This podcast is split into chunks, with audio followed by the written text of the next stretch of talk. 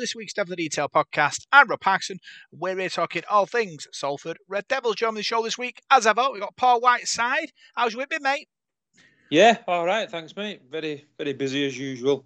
Lots of stuff going on at the moment, but uh, no, I enjoyed the match at the weekend. Probably one of the best games I've seen for a long time. That enjoyed it. We just went the wrong way, but no, I'm doing all right, mate. Thank you. Doing okay. Yeah, I've been busy trying to sell my car for scrap, so it's going to go in the next couple of days. It's just sat there outside now, looking at me, saying, you know, we've had some good times, but it's all over now. I'll have to have a word with that Phillips Goldfield. He'll come and get it, won't he? He buys any car, doesn't he? he does. yeah, hopefully, hopefully I'll get some decent money for it. Also, joining us on the show, we've got Paul Parkin. How's your week been, Parky? Uh, emotional. Uh, I'm a little bit up and down. A few few things going on, but uh, generally all right. Not too bad. Um, obviously a bit uh, bit gutted to couldn't make the match on Saturday, um, but especially as, as, Paul's just pointed out, it was a you know a cracker. Thanks for that, mate. Um, but yeah, no, just uh, just plodding along like you do, getting through life. Um, but yeah, just looking forward to to Friday now, last game, and uh, you know wrapping up the season and I don't know. Really, I don't know where. I don't know what I'm going to do after that for the next few months. So, hibernate, I think. Yeah, that's what it is. It's always difficult in off seasons because you kind of uh, have to have to do stuff like, you know, decorating and yeah. fixing stuff, Paul. Spend time with your family as well that you don't see. Yeah, no, yeah, you're right. Is it strange sometimes because it's not like football. The, the, rugby league close season's a lot longer, isn't it? Really, mm. you know, you finish now for us September. You're gonna have October, November, December, and probably the end of January before the season starts. So um, yeah, we you always look forward to the fixtures. Joe, that's the next thing that comes out. They normally come out around December time, don't they? Normally something like that. So yeah, look forward to that. There's no World Cup. That's I was excited for the World Cup, and that was going to get me through, but hopefully next year it, it all happens. But uh, I might try and go to the grand final. Actually, I'm thinking about maybe going to the grand final if I can get time off work and that, and go and watch that, and you know, watch as a neutral. Not often you go to games as a neutral, is it? So uh, I'll enjoy that if I go. Yeah, at least our livers uh, a cheering Parky that there's no uh, there's no rugby. They can have a rest over the next uh, few months. Uh, I'm a I'm a non-drinker these days. I've, I've knocked it on the head, so uh, yeah, I'm uh, I've been like this for a while now. Um, so uh, yeah, I don't know. Yeah, that's another thing that's gone. I don't really. I don't take drugs. I don't drink. I don't smoke. I'll have no rugby. I don't know. Might just hang me queue up. I don't know. give it, give it all up. Um, yeah, no. It's like Paul said. Then it's. I was looking forward to the World Cup this year. Really disappointed, but we've got. There's still the resolution of what's going to happen with the Super League. Are league going to go down? Is there going to be a legal battle? Is you know, uh, that's all to come. Then you've got new signings that'll be announced probably you know dribs and drabs throughout the the off season and then the fixtures and then the friendlies and, and whatever. So yeah, it'll be here before we know it. You know, you've got Christmas to come up, and that's that takes about three months, doesn't it? So uh, yeah, but we'll uh, we'll look forward to all that, and obviously get this week out of the way. Yeah, there's uh, loads to go on on this week's show. We'll look back at the uh, Warrington defeat. We've got all the big news coming out of the club uh, this week. We've got Paul's amateur report, and then we've got to look forward to the uh, Saints game on Friday. So what we'll do, we'll start off uh, with the defeat against Warrington. You're listening to Devil in the Detail, and this is your big match review.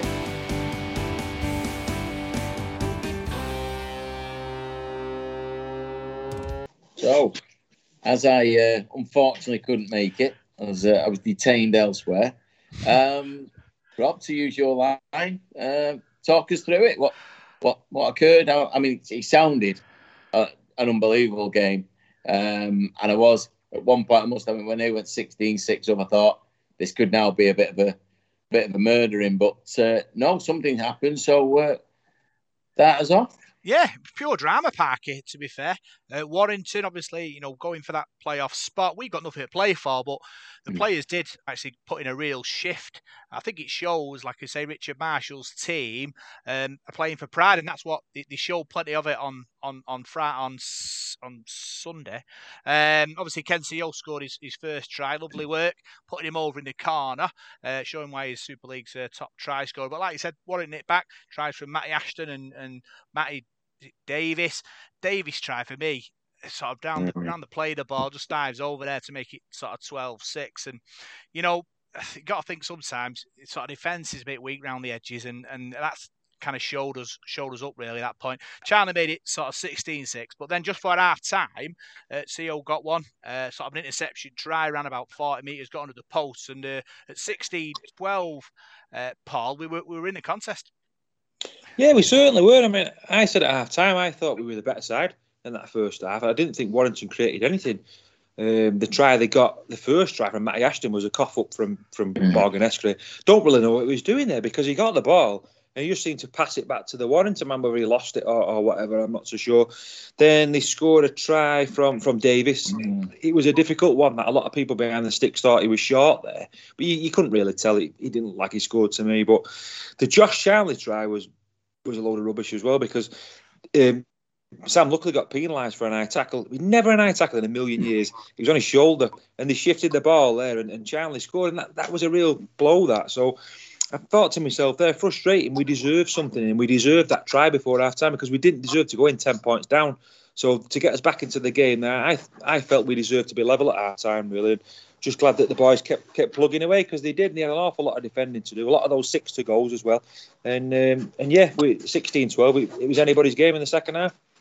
Well, uh, uh, for me, uh, obviously, I've only seen brief highlights of, of, the game, but I did listen a little bit uh, on online. Um, the like you said, the Charnley try. Uh, the the commentators on Radio Merseyside.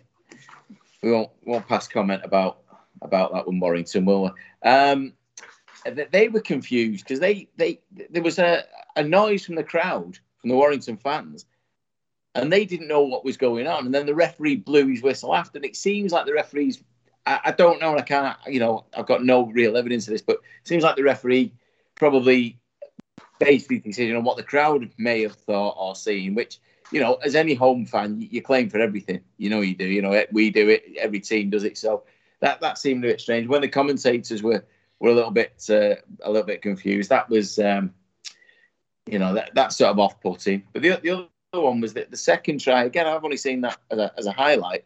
I, I can't see how the referees made a decision one way or another. Really, I can't see him get the ball down.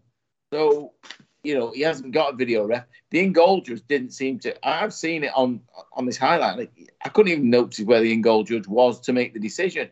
It's like he was behind the play, which obviously he's going to be, but not in a position to see the ball grounded. So that disappoints me. I'm not having a trying to bag a referee here. Oh, again, I wasn't there. I don't know, but it, it's interesting to see what you you two thought of that. Whether you thought he'd go over. Well, I thought he did, but I was like sort of 40, 50 yards away. But I'm behind him, so Paul probably had a better view because he's in and nearer. I was behind the sticks, and the, the, when he went over, he was about 10 yards, well, about five or six yards short of the line. He wasn't a very tall bloke. So when the tackle was made, I thought, oh, there's no way he's got that down because he's, he's quite far short of, of the line. So I couldn't believe the way they give the try because I thought if he was six foot five, then yeah, because he's long enough to get the ball down. But he didn't seem to be anywhere near the line. But then I've heard a few people say they've seen the replay and it looks like he has got it down. So if he, if he has, fair fair enough. Because in goal judge was stood right right on the play there at the back, so he's the other side of the of the of the dead ball line. So what's he about ten yards away from it from the incident? So he must have said to the referee it was over. But as I said, the, the Sam Luckley one that was right in front of me where I was, and it wasn't an eye tackle. It was on his shoulder. And there's a lot of that at the moment. We've said that about this season about the referees they go in for eye tackle. It's a contact sport, for God's sake, and it's so frustrating as a supporter that the, the penalties seem to be willy nilly and these six to goals. And a lot of the time, they're blowing for these six to goals. You don't even know what they're for. You hear that who go off, and they think, "What's that for?" Nothing signalled or nothing said, and it, it, can, it can be a bit frustrating that for me that that six to go because it seems when a side's sort of got you on the op and they've got the, the crowd behind them, they're just blowing that outer all the time, and it's, it's hard to defend. And yeah, I, I don't like that that six to go thing. I think it's a it's a bad rule. So I, I, I wouldn't disagree with you. I really wouldn't. I think, uh, and I have noticed in the last couple of games on Sky that it's getting refed a little bit differently. Another Saints Leeds game the other night, it, that hooter rarely went off, and yet there was incidents in that game which we've definitely been punished for several times in one game. You know, it just there was a, a, an occasion where Walmsley made one of these storming breaks that he made the other night, um, and the Leeds player held him down for probably a good five, four, uh, four or five seconds before that his teammates even got anywhere near. Walmsley's trying to get up. He puts his pressure back on him to put him down again, and the referee does nothing and plays on. He, you know, it's. And I thought, oh, maybe they're letting it go now. Maybe it's something they've decided because it is a, it is contentious decision to make. Um, and I hope, I hope they do do that. I hope they do sort of make it. You know, it's got to be a really obvious one now to, to give it because some of them we've seen. There was one against Hull that we, we were penalised for, which uh, like you said, Paul, nobody in the ground had a clue what it was for, and it was after he actually played the ball. He gave the who you know he gave the decision who to went. You're kind of scratching your head a bit. It's just one of them more confusing things. And if if you're taking someone to the game for the first time, they wouldn't have a clue what was going on.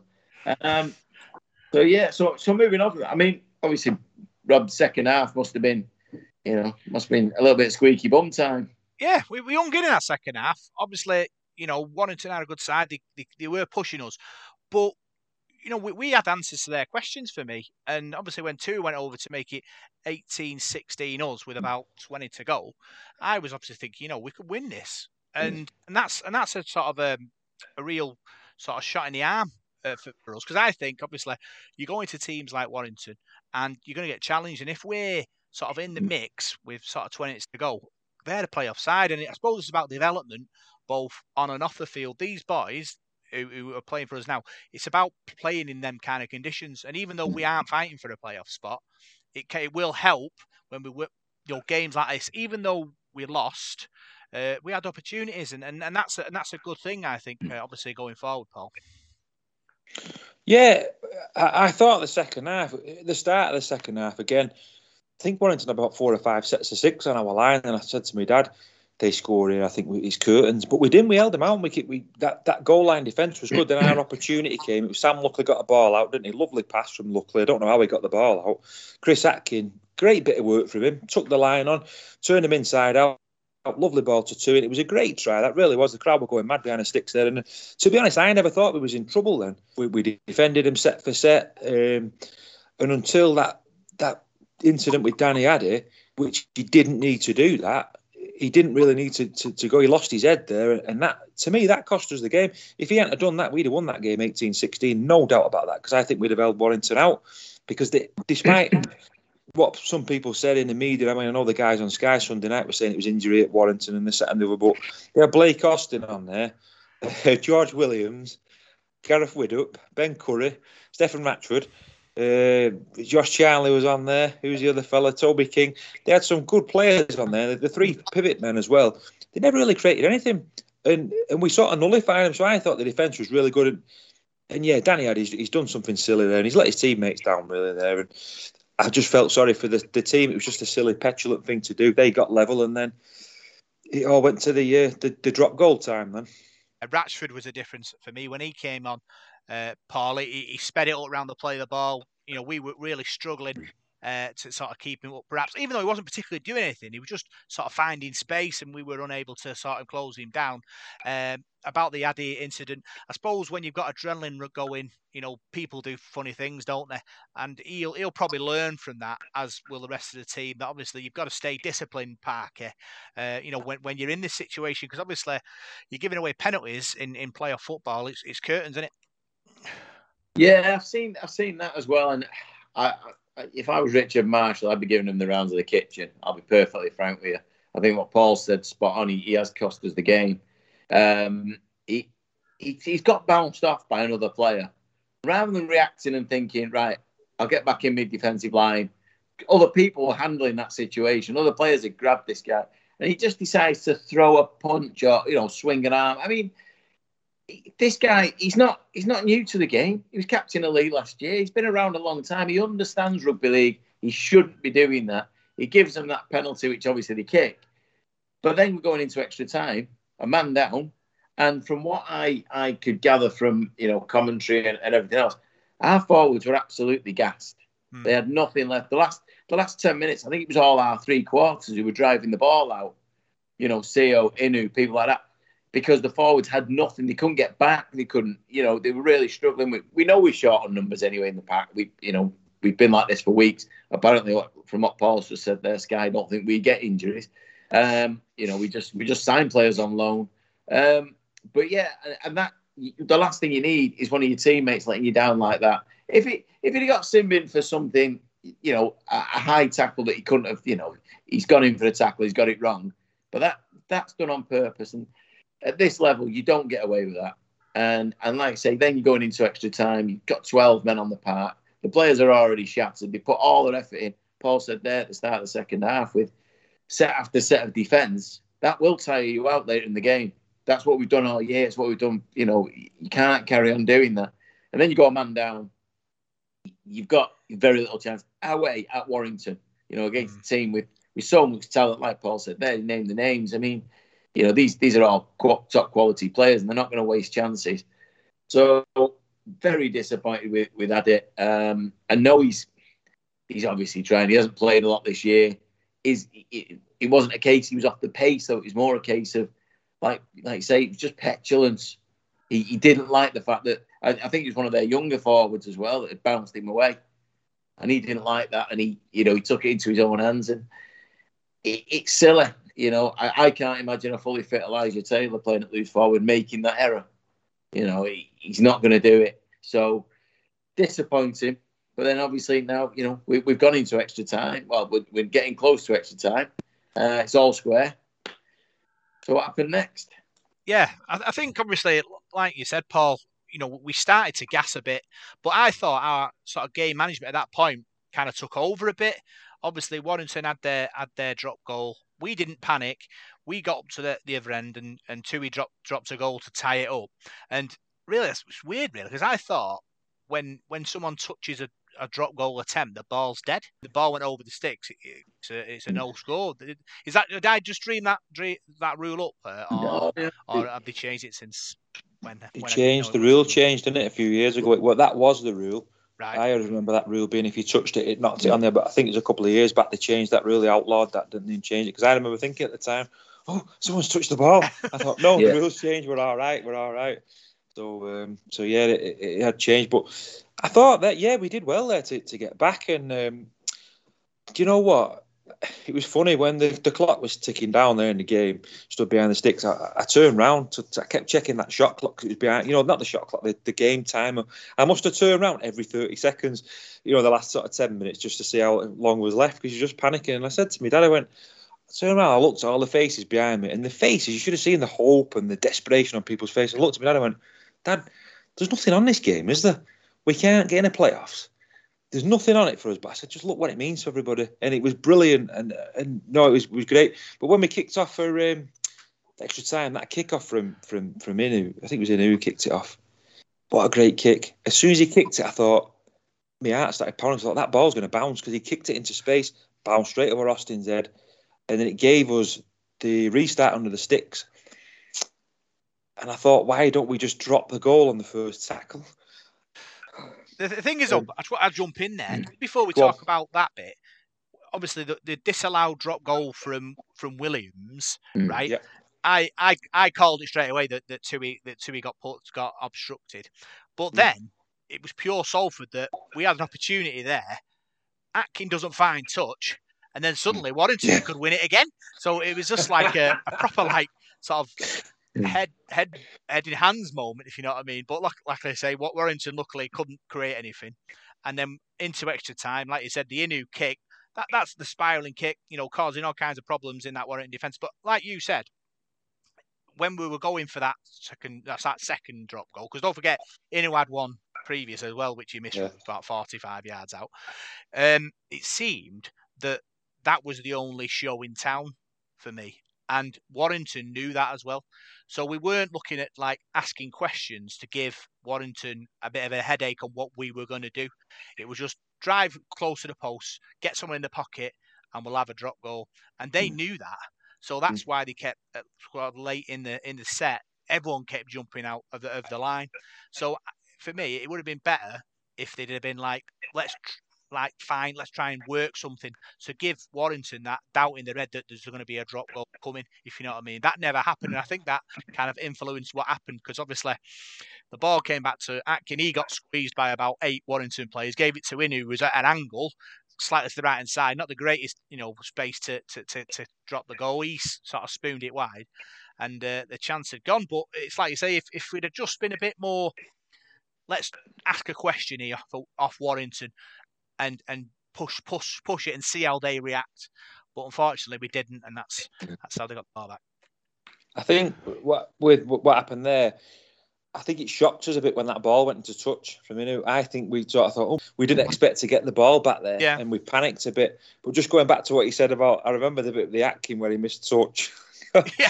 like, I was having kittens. It was like a carry on for it was like yeah. Norman Wisdom had tried to kick for touch. They got the ball back. It's like, oh no, what's going to happen here? But, but yeah, I think what we didn't seem to know what we wanted to do there, you know, in that extra time. Who was going to drop the goal? You had Atkin there, you had Inu there, you had Tuilagi here, and we were like, it was like that Gordon Ramsay thing when they're all in the kitchen running around and bumping into each other.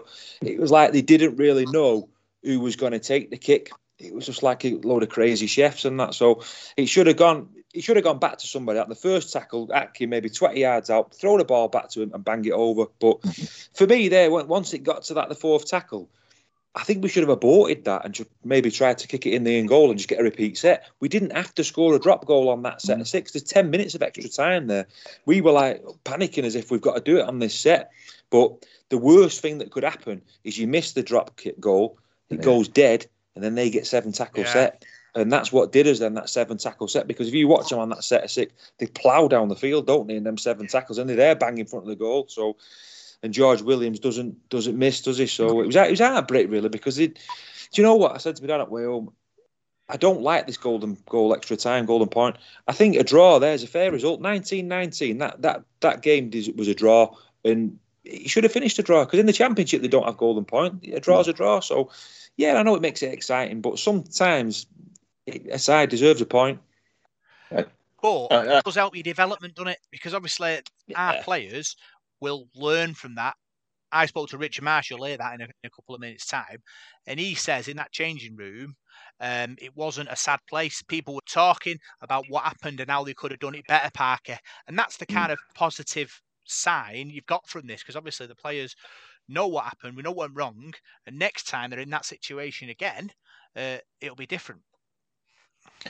Yeah, possibly. Um, we've we've been in in the last I don't know how many years, but we've been in a lot of these these one point golden, you know, point games, and it it goes one way or the other. You either win them or lose them. Obviously, I, I, I just going back to what Paul said, I kind of agree. I think you go away to Warrington. I know it's not the same for every club, and you can't, you know, you can't work sport like this. But you go away to Warrington and you get a draw after 80 minutes.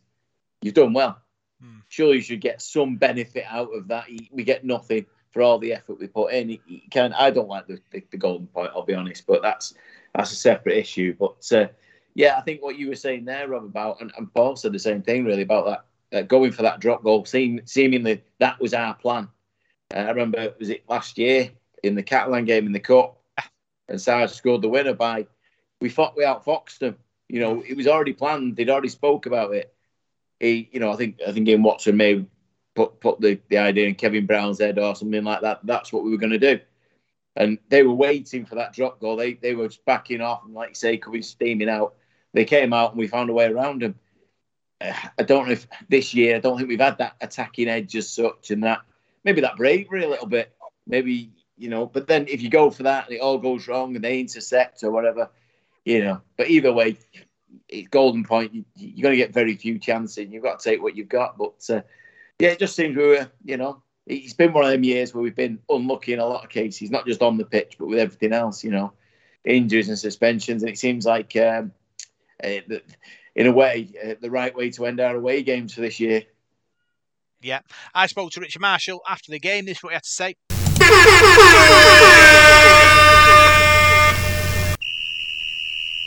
Coach's Corner. All right, Ricky, it's Rob. I am, I am, mate. What an emotional game that was, despite yeah. defeat.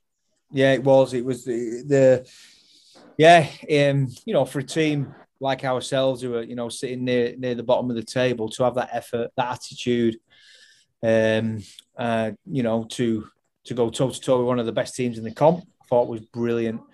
Um, yeah, it, it, was up and down, wasn't it? See, so They had a drop goal. They didn't have one. We probably, off the back of that kickoff, got the ball in a real good position. You know, bombed our opportunity.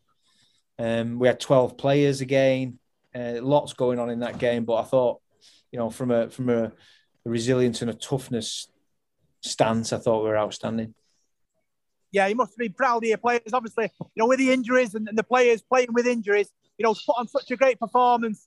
Must be a bit sort of it. What was the changing room like after, obviously, with that, with that kind of defeat? Yeah, it wasn't. It wasn't quiet. It, far from it. We we were talking about if we had our opportunity again, what would we do? Would we do anything differently towards you know the last five minutes of the game? And, and you know there was some good chat in there. We don't mope, mope around and we don't sulk. Um, but there is there is listen. Uh, you know I'm I'm dreading uh, training on uh, on Monday. I just don't know what we're going to be able to present uh, on Friday night. Uh, Sam Luckley got a knock. Morgan Escaré, Joel Burgess had to come off at half time. Christian who probably wasn't 100% going into the game. Uh, neither is Elijah, but he's got through. Um, who else? Danny Addy. Obviously, Danny Addy had a, had a, had a back back spasm in the first half. Um, so yeah, look, yeah, it's just the way it is at the minute. Yeah, real intensity in, in that game as well as the extra time as well. Kind of shows how sort of how far your players can go when you put them under the pump. Yeah, that's yeah. I think we've improved, haven't we, over the course of the season? We certainly improved.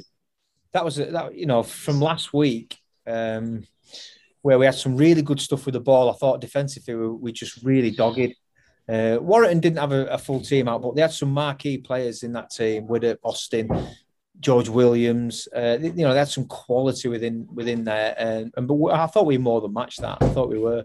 Uh, and if we had just took our opportunity towards the end, um, you know, there, there, was a ball steal within there. We thought we, we were hard done to on that. But listen, let's talk about the positives and what what, what an outstanding uh, effort from our guys. Yeah, St Helens next week, final game of the season. Opportunity to, to put another performance like that and hopefully win in front of the AJ Bell faithful.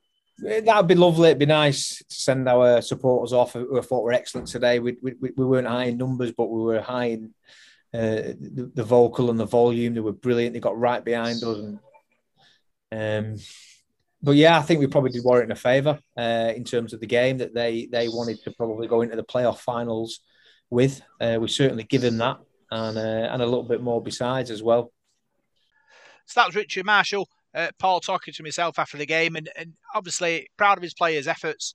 Uh, and like I said before, he knows this team will, will, learn from that experience. Yeah, he should be proud. He should be proud of himself as well. It was it was a proud day to be a Salford supporter, mate. It was, and he came on the pitch at the end of the game, Richard, and he came over to the supporters, and he got a, a good, real good uh, ovation from them. They were they were they were chanting and, and, and cheering. The, the, supporters knew that they'd uh, they put a massive effort in there, and no, was unlucky. It, it could have gone either way. That you know I think we just lacked a bit of composure at the end there. But George Williams is a top player, isn't he? And that's why he gets paid the big money and he, he dropped that goal. But that game could have gone gone either way. But no, I think Richard Marshall is as the season's gone on, he, he's grown into this job. He's he's getting the better out of the players now. I think we're a better side now than what we was a few months ago. I think we're, we're doing okay now, and I think we just just need a few signings and whatever we spoke about that last week. And and obviously the proof will be in the pudding next season. Richard will get judged on, on how things go, won't he? So fingers crossed, he'll do okay out of it because uh, no, he's I think he's done he's done well this season with the cards he's been dealt and all the things with COVID. And I know every club's had to deal with it, but for someone like us who's not got a massive squad, it has been tricky to manage things, hasn't it? So. Uh, well, I mean, you can imagine his and our frustration this season when you see an effort like that and the, the game against Hull, and but then you have the Castleford and Leigh games in between. You're going, what? Where's the, the, we need to get consistency. If you lose and you've given everything you've got, like Warrington, which we clearly did, yeah, the fans will stay. They will applaud. We we as Salford fans have had forty odd years of being average at best. You know, we've had the odd the odd year in the last two, uh, two or three where we've had a little bit of uh, a little bit of joy.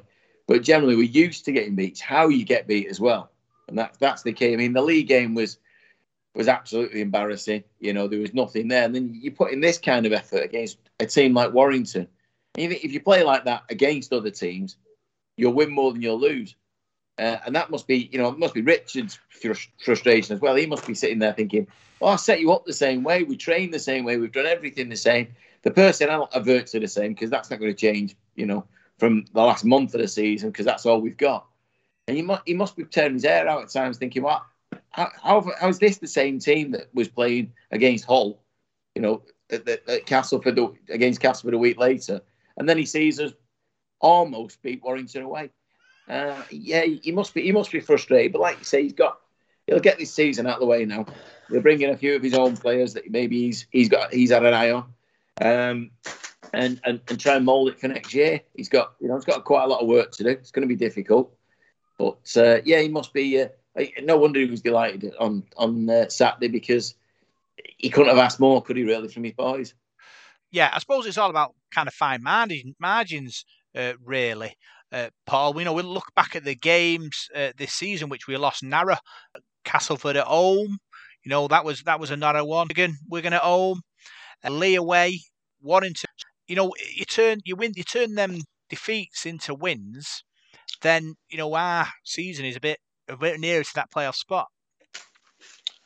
Yeah, but I'm with Paul. It's like if you'd have played like that at Leigh, we'd have beat Leigh by 40 points. So to me, the league game was attitude. Um, and I think the Cassett game at the Magic weekend was a bit like there's bit you can question yeah. our attitude this season. I think in certain matches, um, you know, earlier on in the season when all tonked I thought that was pretty poor. The two Leeds defeats were poor. So we've had some. Hull KR away was an absolute disaster. Um, so we've had some poor defeats, haven't we? And then we've, we've played well in other games. Like the Huddersfield games have been good. So it has been an inconsistent season. It's been an up and down sort of season, and that's something Richard Marshall I want to iron out. That um, definitely, you know, if you can play that well against Hull and play that well against Warrington, we we played like that. Wigan would have won there.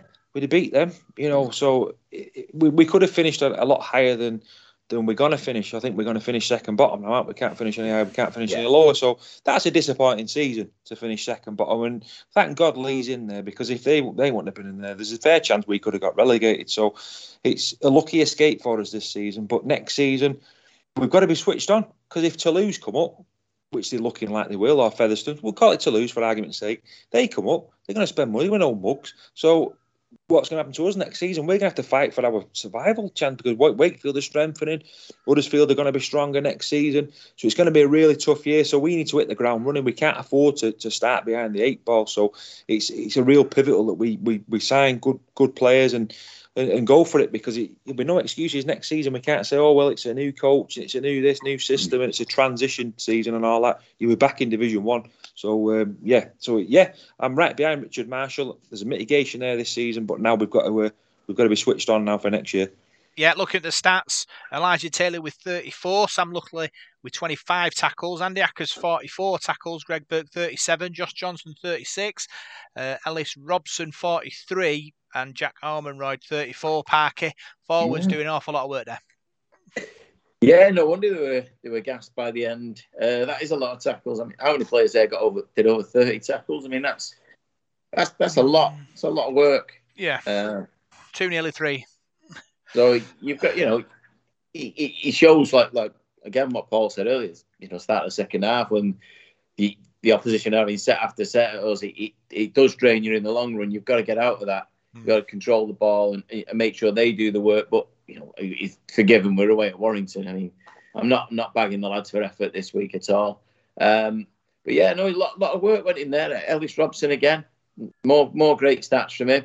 Uh, but it's his birthday, uh, well, today. So yep. hopefully, when this goes out, he'll have celebrated already. Not too much. He's got a game on Friday. But, um, yeah, no, happy birthday to, to him. He's been he's been really good for us while he's been with us, and again, like I say, impress, impressive stats. Yeah, looking at the, the meter makers, uh, Paul, uh, Sio 232, Williams 127, Inu 2. I think the only kind of bugbear of it, obviously the forwards have done all the tackling between meters made were between 40 and the highest one was 70. So that's mm. the big that's the difference you see. I think between a team that's that's that's going to win and a team that's going to pull short. You need to be making meters, even though you're going to be doing you're doing an awful lot of tackling. Um, it's it's you know it's you're struggling to get your goal forward. Uh, is your is your problem there? Yeah, I think so. Like like I said before, I watched the, the, the, Sky game on Sunday night and I was listening to what they were saying about Warrington's injuries and this, that, and the other. And I thought, we had a lot of big men out injured. We had an entire pack missing again. So there's there's guys on there who play big minutes and work the socks off. Look at the tackles there. Ellis Robson, I mean, I hope we sign that lad because I think he's coming and he works his socks off. Josh Johnson again. he made a few mistakes, Josh. He coughed the ball up a couple of times, but he made up for that in the work that he did as well. I think our completion rate early doors in the game wasn't very good. I think we handed Warrington a bit of an initiative there, but I was dead pleased with how the forwards worked. I thought Jack Ormondroyd again gets better every week. Sam Luckley, he's blossoming into a really, really good forward. The way he gets the ball out, and I called him Harry Houdini in the, the WhatsApp because he, he had three players on him at one time and the ball just popped out. So we've got to keep working with him. I think he's going to be a top, top forward next season. I really do. Uh, but yeah, it was a massive effort, massive effort there. And how many meters did you say Sio got? Did he get over 200 meters? Mm. To 232. Yeah, and he got big meters as well, didn't he? So, so they worked hard. So, I mean, I said it on Saturday you've got two players there who I'm not sure whether they're going to be at Salford next season. Ken Sio, I'd be pushing the boat out. You know, I, I, don't know. I heard somebody mention some money the other day, and I'm not going to say who, and I'm not going to say what it was, but let's just make sure we keep Ken Sio for uh, for next season. I suppose that's the. I think it's about balancing it, Paul, and, and you know you can't we don't want to bankrupt the club trying to keep Ken Sio, do we? You know what I mean? That's a good know. question. That um, do we? No, we, we, we obviously don't. But there, will be there'll be other players leaving, and we, we might just have to take a pinch on one or two. But um, I mean, Ken Sio, what was it? Is that his fiftieth game for us? And it's like his thirty eighth try. I mean, you, you don't buy tries. You can't buy players like that now. They're not there, and and he, he is important. How many how many meters you say you knew did? By the way, say as well was um, on, on Sam Luckley. I think this season, I think we've all seen how he's developed and become this an unbelievably reliable player who's got a, a great offloading game. But he, they even mentioned on, on the radio the other day, these, you know, they were both basically back in Warrington on the radio, but but um, they they said that how impressed they've been with him this year and how, how he's again like I say how he's, he's come on and he was he, he, has been a real a real shining light for us this year, and uh, I hope uh, you know hope we can keep working with him. And I, I, think, like Paul said, I think we've got a bit of a star in our hands. I think I might have overcooked Krisnan Inu a bit. He did 96 meters, still a lot, nearly 100. Still yeah. our second top uh, meter maker, or third behind Rhys Williams. Sorry, lads, I've had to plug my iPad in on charge. i just trying to find somewhere where I'm not in the light. Sorry. Someone's getting getting uh, getting interrogated now for that light. tell me you tell me you can see you're signing for. well, if it, if it works, I'll go with it. I'm happy with that. That's better. Just get, just get his signature or anything. Go and ask him for a, a, an autograph and make sure there's a contract just tucked underneath. Um, yeah, so you know, again, like I said, uh, with Inu though, I mean, a player that we might not have next year has been he's obviously injured this week a little bit. That's why he's on the bench. But the the the effort he's put in since he's come back from his his little um his mid season break, shall we say, um, has been has been phenomenal. And them two guys for me are, are just musts on retaining. They they they are. I, I don't think we keep them both, but you know, he's something we've got to look at. But you know, I'm sure sure Paul King would love to say yes, and Ian Blease, yeah, we, we will keep them, but you know, there, there isn't that spare money knocking about, is there? So, uh, but we'll see. We'll see. We never know. We don't, we don't give up hope. We might we might keep them both yet. Big thanks for your three word match reports of man of the matches. Stuart Smart, too many handling errors. That's four, Stu. Ken of the ma- uh, man of the match was Ken Sio. Roy Ellaby, Paul's mate. Fair crack whip, Ken Sio.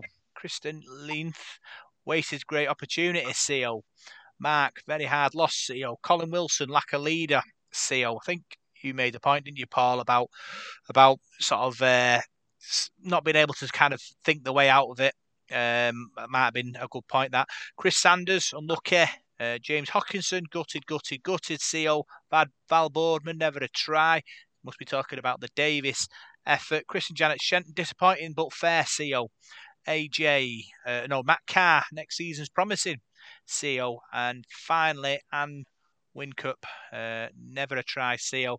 So Ken Sio uh, wins the three word match report man of the matches uh, this week, Paul. Yeah, I think he played well, Sio. I mean, you look at his, his try scoring now, he's got 17 now, and he's missed quite a few games this season as well. Mm. You know, he had a few injuries, so. Uh, yeah, and he plus he plays like with Dan Sarginson a lot of the weeks, and Dan Sarginson's not the sort of the greatest guy for putting the ball on the plate for his, his first moves back inside most of the time. So uh, he tried passing it a bit more. He scored a few more. But no, I think, uh, no, I'm only joking with Dan. I think he's played well. But no, um, no, Sio I thought was excellent again. He was at the, the Magic weekend coming into his own now. And, you know, that's why other sides are after him. And I know what you're saying about the money and that. It would be great to keep him, but we'll have to just, just wait and see what happens. But no, it's not often we have a guy at the top of the try scoring charts. And, uh, mm. you know, I think that's testament to where he's playing at the moment. You know, if you give him the ball or you give him a sniff, he's taking the chance, and he's a cracking finisher as well, Ken Sio. Really, really good finisher. Mm, I think he deserves it. I think there's a few players though that could have got the man of the match. I thought Chris Atkin worked his socks off as he does every week. Tui here, there's another one. I think over the last sort of month or so, mm. he, he's played really well. Played some really good stuff for us. His kicking game was a bit iffy, I thought, on Saturday. A lot of it was up in the air and hitting hopes and things like that. So I think that's something we need to work on. Um, there's, there's a few things we could work on out of that game, but the effort was absolutely tremendous from the players on Saturday. Yeah, you can pull Dan Sarginson's leg now. He's not been off for a few weeks, so he's not he's not twitching. uh, that's uh, that's one thing. You know what I've noticed as well? Since he's grown his hair, mellowed out. Early season, skinhead, getting sent off, sin bin regular. Since he decided to grow it a bit, Parker, you know. Yeah, Thanks for pointing me out. Not been binned once. Yeah, yeah, thanks for thanks for mentioning me there. I'll give it a go, eh? Um, yeah, no. I mean, to, to, be honest, we get a full season out of Dan Sarginson.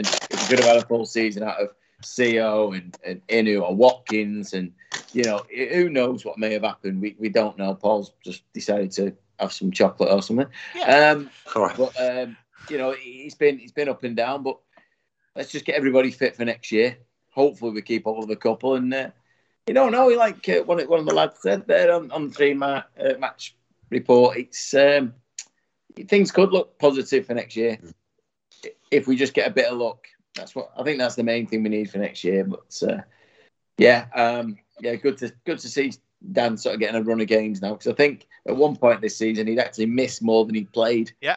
Um, that's we can't afford that. Not with our key players like Dan clearly is, because we know what, what he can do and how good he can be. So, um, but yeah, we need to get get this this season over, get pre-season done, get everybody fit, get rid of COVID for God's sake, and um, you know who knows who knows what could happen next year. Yep, so that's our look back at the Warrington game. Uh, next up, we've got all the big news coming out of the club this week.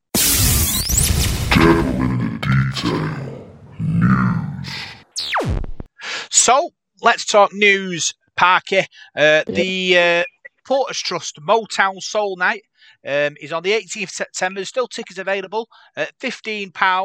Uh, you get food, you got a DJ, you got games as well. So it's going to be an entertaining night, Parky.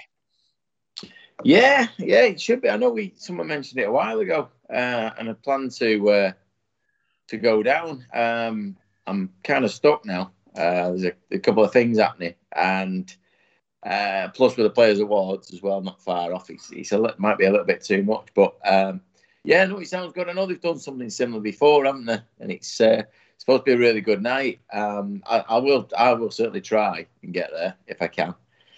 It's uh, it's it's busy time, but um, yeah, no, it, will be it'll be a good night. Um, I know the, the, the supporters trust, you know, they generally do throw a decent uh, a decent bash together. So uh, yeah, yeah, that should be good yeah, it's going to be exciting. Obviously, get down to supporters support the supporters trust obviously. Uh, it gives the fans a voice and a, a, body to sort of question things and ask for things because that's what us fans you know we, we want to be able to to ask the club for stuff and you know that's a way you can do it. Yeah yeah absolutely. I mean the, the thing is with the supporters trust as well it, it's been very difficult for him. Again like everybody else but over the last 12 18 months you know we can't get together. You couldn't we couldn't have functions or anything like that together. Uh, and as fans we've not we've not had a chance to be together and, and just sort of away from rugby a little bit. I know it's all connected but not be specifically all about rugby. It's a night out you can have a laugh a few drinks whatever. Um, and it's a good chance hopefully for him to you know make a bit of money you know boost the coffers again and uh, and hopefully recruit you know a few more uh, a few more members. Yeah, uh, there's also the uh, Players Awards evening. That's on 22nd of September, uh, where the club announced the Player of the Year and various other awards. At £35 if uh, for Joe Blogs, £25 if you're a squad builder member. Parky, obviously another good time. you get to see all the players say goodbye to them, probably get selfies and stuff, uh, COVID permitting. but yeah, it's always a good night there as well. Yeah, uh, 2019 uh, was the last one, wasn't it? Obviously, last year again, another event that couldn't take place.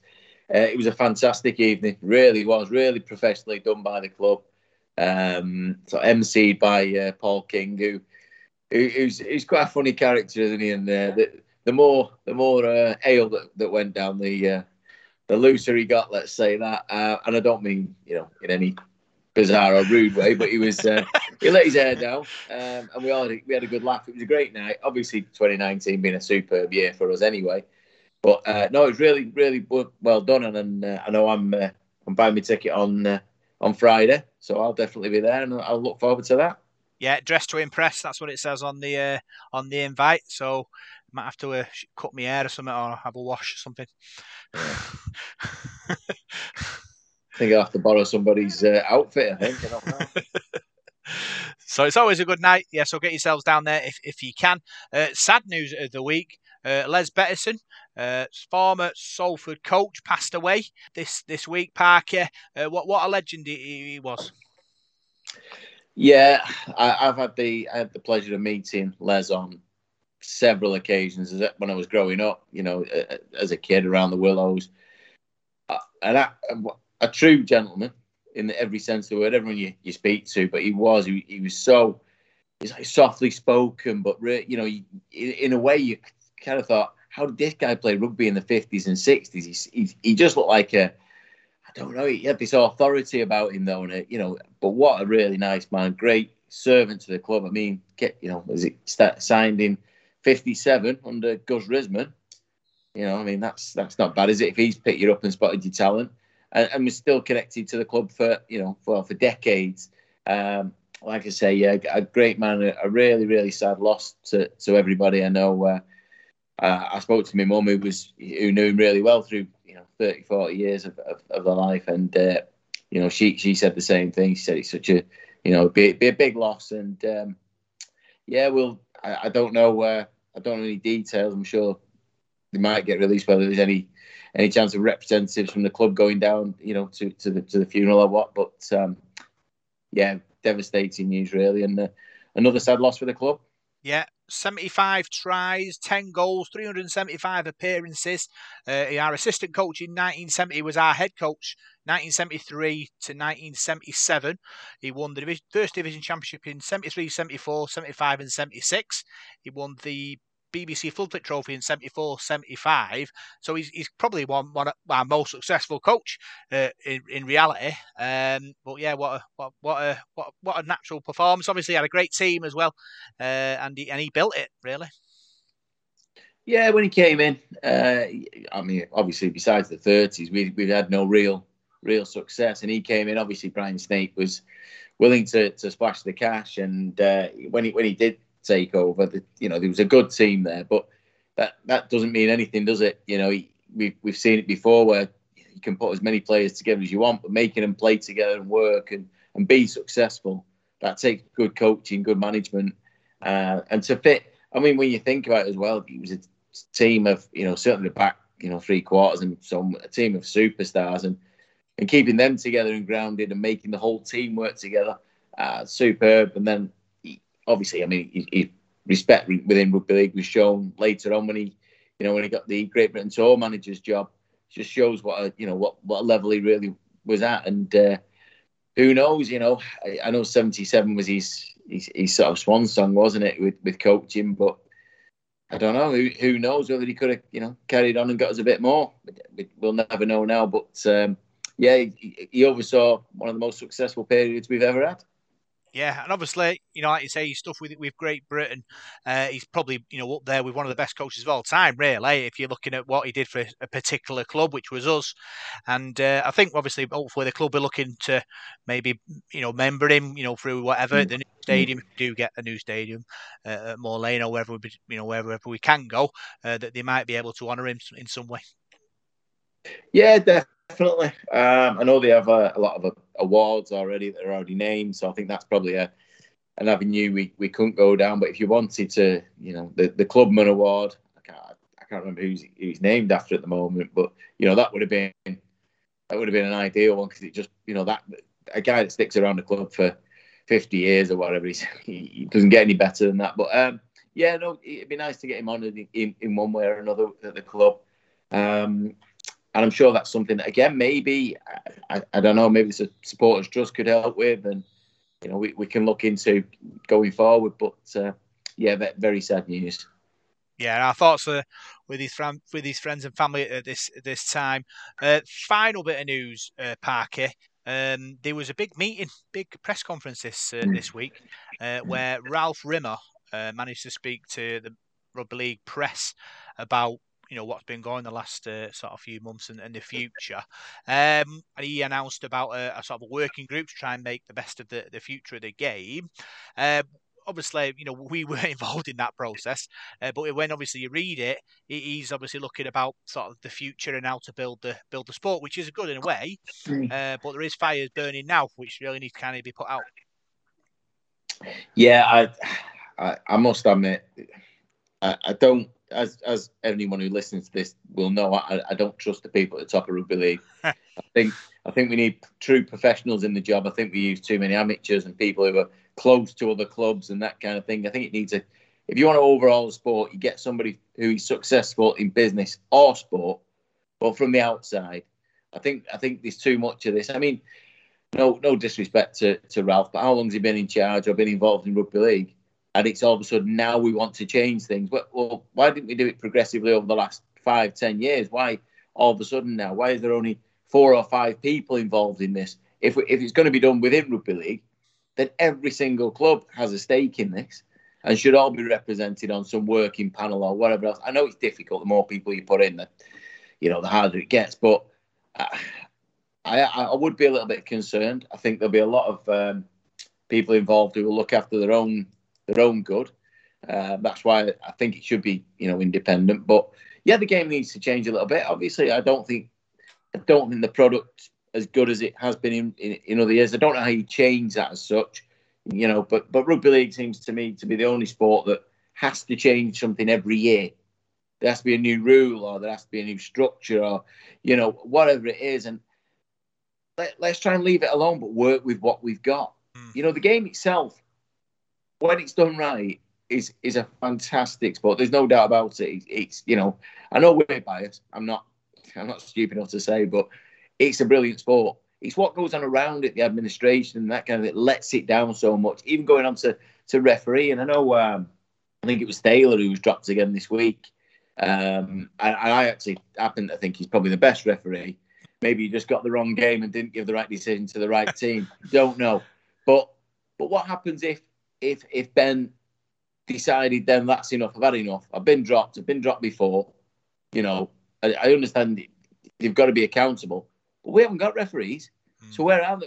What are we doing about that? That's that's a big step. Making more referees more professional, you know that kind of thing. Making the, the game better that way, so people don't get frustrated with you know decisions or certain referees that you think you don't. Whatever.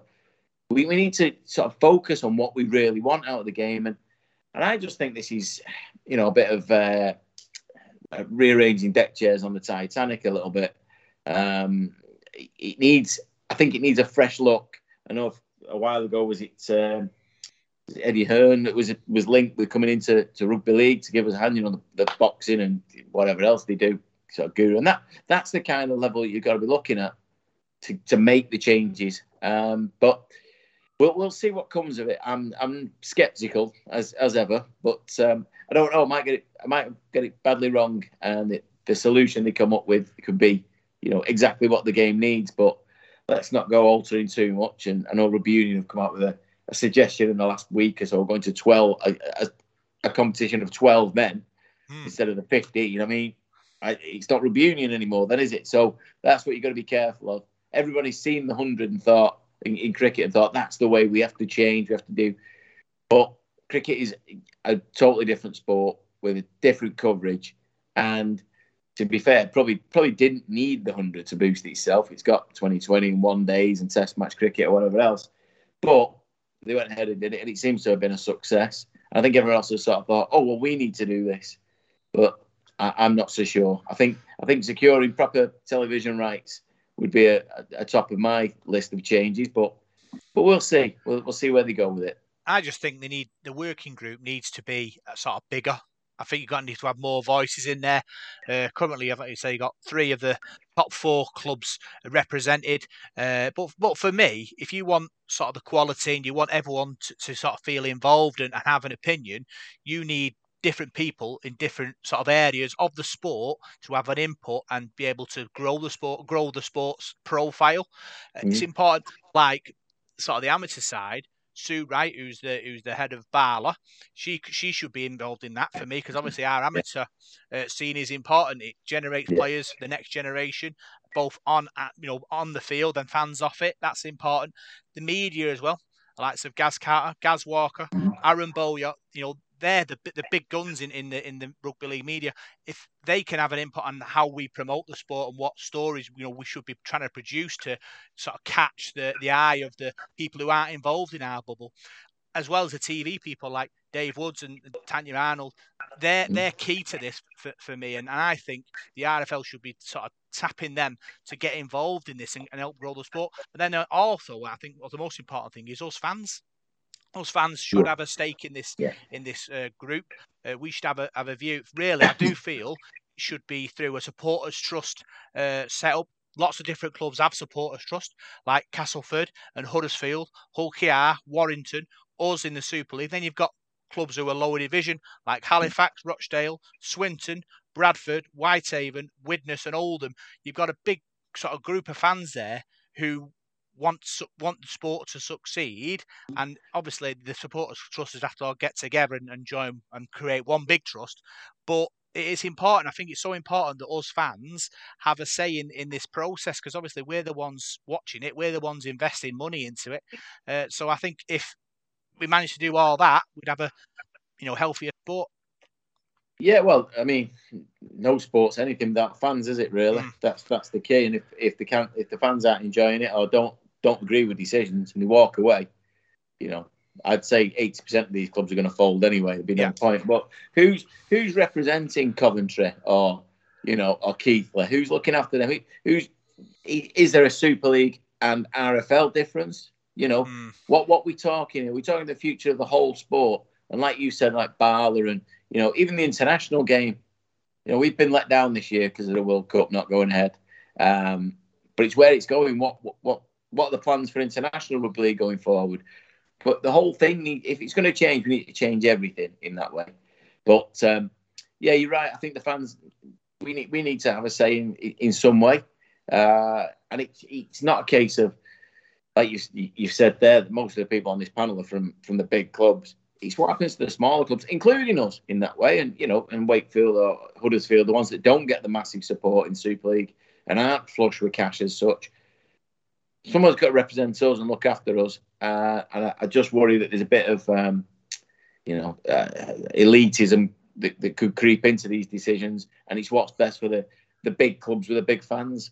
Yeah, big thanks for the uh, supporters trust uh, Twitter admin for getting me all the information regarding, you know, which clubs had uh, supporters trust, and it's important. Uh, we talk about expansion. You know, we should have uh, you know, Bernard, I think the, the Catalan chairman, he should be on there because he's a, a successful uh, chairman who, who's in, in an expansion area in, in France, a, a, club that's not in the, you know, the heartland, and he might mm. have an input. The London Broncos, uh, you know, chairman, obviously they've gone to part time now, and Coventry, like you said, you know, perhaps like a sub a sub group of them, and maybe one of them involved as well to to to put their views across what how they struggle to you know manage to you know get the game going in certain areas. But for me, I just think it's a bit too shallow what it is at the moment. But you're hoping you know they'll be able to sort it later down the line. Yeah, it's it is tough, and I know, like I said at, the start, the more people you get involved, the harder decisions become because everybody wants to throw their bit in. But uh, I think, like you say, even if you have a few members from League One, a few from the Championship, a few from Super League, and then the amateur game involved, and uh, I think that's that's probably better than having three or four people at the top of the top of the game who are involved in clubs and and the running of the game. Uh, I, I, don't see it being fair. So yeah, in, independent people to oversee it, but to be able to listen to what what concerns and you know what problems other teams face, especially those the smaller ones and the ones on the outskirts, like you say. You know, I know we mentioned Coventry and even London Skolars, Newcastle, who, who have been, uh, you know, really good this year. You know what's happening in Wales, and, and restructure the game that way. Let's see how, how, we can support teams, how we get money to filter to all these clubs. Um, but yeah, it does it does concern me a little bit that the, the same old faces are involved again, um, who have not moved the sport on since what 96, 97 when Super League came in. It's not as good now. It's not as exciting in terms of to the general public. You know, when it came out, it was, it was a great, you know, a new thing. We'd moved to summer, but you've got to be careful how much tweaking you do. Um, so, but we'll, we'll see. We'll see what happens, and hopefully they get it right this time. But don't forget, the Super League clubs have uh, had a reduction in Super League money, haven't they, from from from the uh, the RFL and, and the Sky and things like that. So they'll be looking over the shoulder. These big clubs have big wage bills, don't they, Parky? So they need to make sure they're they're even though they might be involved in this panel, they'll be looking at their bottom line, thinking, well, we need X amount to, to cover our our bills, and we can't afford to to lose any of that. And, and that's the important thing, I think, with this panel. It's got to be independent from it from everybody, uh, and ev- even if it's not, if it's not independent, then you've got to have voices from other areas. So you just can't block vote your way through. Well, yeah, I mean that's the key thing you mentioned there about the TV, the, the money going down. Mm. How we negotiated money down when every other sport's getting more? I don't, wow. I don't, I don't know how we manage that how we only ever have one broadcaster. Um, and yet, I think rugby union's on about three. Cha- the women's football is now on uh, Sky and the BBC, I think, and I think the international games and ITV. Fantastic, brilliant. You know, not not saying anything about that, but at the same point, you get other sports who are shown on on various channels. You know, even American football, it's not native to this country. I think that gets shown on three channels over here. Rugby league is stuck with one that's basically dictating everything we do. Uh, can move the sport wherever they want, and uh, and somehow we've managed to get less money out of it. And it's one of the very few things that I agreed with uh, Dr. Koukash about a while back when he when they negotiated the previous deal, and he said, "Why, why are we only talking to Sky? Why? What's you know? But we put the feelers out. Do we know what other people think? What they want? Can we negotiate a better deal?" And and we just it seemed that the, the, the Super League just jumped at the first money they were given. And I don't know. I don't know where we go from there. We can't get out of that until Sky decide to get rid. And if they do that, then we are in trouble.